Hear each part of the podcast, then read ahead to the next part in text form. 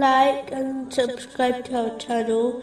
Leave your questions and feedback in the comments section. Enjoy the video. Moving on to chapter 28, verse 20. He said, O Moses, indeed the eminent ones are conferring over you, intending to kill you, so leave the city. Indeed, I am to you of the sincere advisers.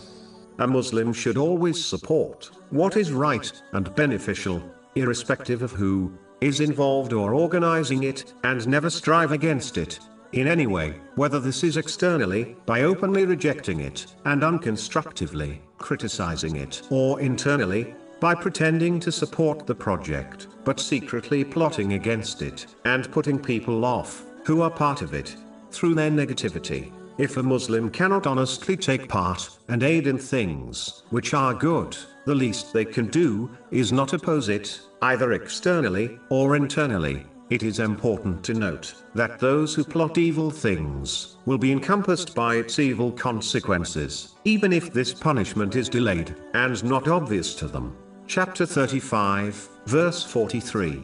But the evil plot does not encompass except its own people. In a narration found in Sahih Muslim, number 196, the Holy Prophet, peace and blessings be upon him, advised that Islam is sincerity towards the general public. Being sincere towards the general public includes desiring the best for them at all times, and showing this through one's advice and actions. It includes advising others to do good, forbidding them from evil, to be merciful and kind to others at all times. This can be summed up by a single narration found in Sahih Muslim, number 170, which warns that one cannot be a true believer until they love for others what they desire for themselves.